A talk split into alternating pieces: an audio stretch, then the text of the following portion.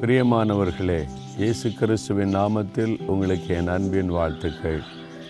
ஆண்டவரோடு நடந்து கொண்டிருக்கிற உங்களை பார்ப்பது எனக்கு ரொம்ப சந்தோஷம். இந்த நாளிலும் கூட ஆண்டவர் உங்களை நேசிக்கிறபடியினால் உங்களோடு கூட பேசுகிறார். வேத புஸ்தகத்தில் யோவில் ரெண்டாம் அதிகாரம் பதிமூன்றாம் வசனத்தை வாசிக்கும்போது உங்கள் வஸ்திரங்களை அல்ல உங்கள் இருதயங்களை கிழித்து உங்கள் தேவனாகிய கத்திரிடத்தில் திரும்புங்கள். என்று வார்த்தை சொல்லுகிறாரு. பழைய ஏற்பாட்டு காலத்தில் தேவனுக்கு பயந்து நடக்கிற சில ராஜாக்கள் அவங்கெல்லாம் அவங்களுடைய பாவத்தை ஆண்டவன் உணர்த்தின உடனே வஸ்திரத்தை அப்படியே கிழித்து கொள்ளுவாங்க. கிழித்து கொண்டு தங்களுடைய பாவத்தை அறிக்கை செய்து ஆண்டோடைய பாத்தில் விழுந்து கிடப்பாங்க. இதெல்லாம் எழுதப்பட்டிருக்கிறது. இப்போ ஆண்டவர் சொல்கிறாரு உங்கள் வஸ்திரங்களை கிழிக்கிறத நான் எதிர்பார்க்கல. உங்களுடைய இருதயம் தான் எனக்கு முக்கியம். உங்களுடைய இருதயத்தை கிழித்து என்னிடத்தில் மனம் திரும்புங்கள். இருதயத்தை கடினப்படுத்திட்டு வெளியில் வஸ்திரத்தை கிழித்து பிரயோஜனம் இல்லை.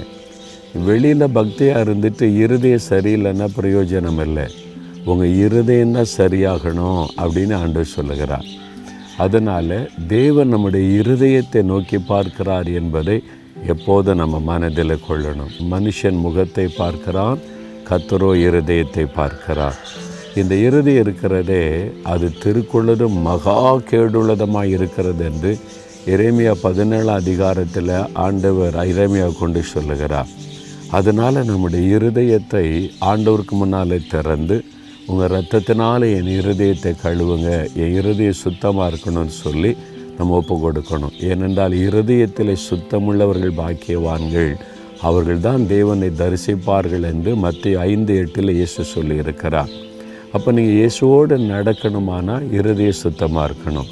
பரிசுத்தமாக இருந்தால் தானே பரிசுத்தமுள்ள தேவனோடு நடக்க முடியும். அப்போ ஆண்டவரே என் இருதயத்தை உமக்கு முன்னால் நான் திறக்கிறேன். உங்கள் ரத்தத்தினால் என்னை கழுவி பரிசுத்தப்படுத்துங்க. சுத்த இருதயத்தை நிலை தாங்கன்னு ஜெபிக்கலாமா? தகப்பனே நீங்கள் எங்களுடைய இருதயத்தை நோக்கி பார்க்குறீங்கப்பா. என் இருதயத்தில் இருக்கிற காரியமெல்லாம் உமக்கு தெரியுமே.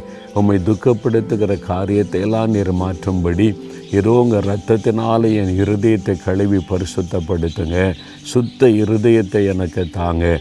நான் உங்கள் கூட எப்போதும் நடக்கவும் உம்மை தரிசிக்கவும் எனக்கு சுத்தமான இருதயத்தை கொடுத்து ஆசீர்வதியும். இயேசுவின் நாமத்தில் ஜெபிக்கிறோம் பிதாவே. ஆமேன் ஆமேன்.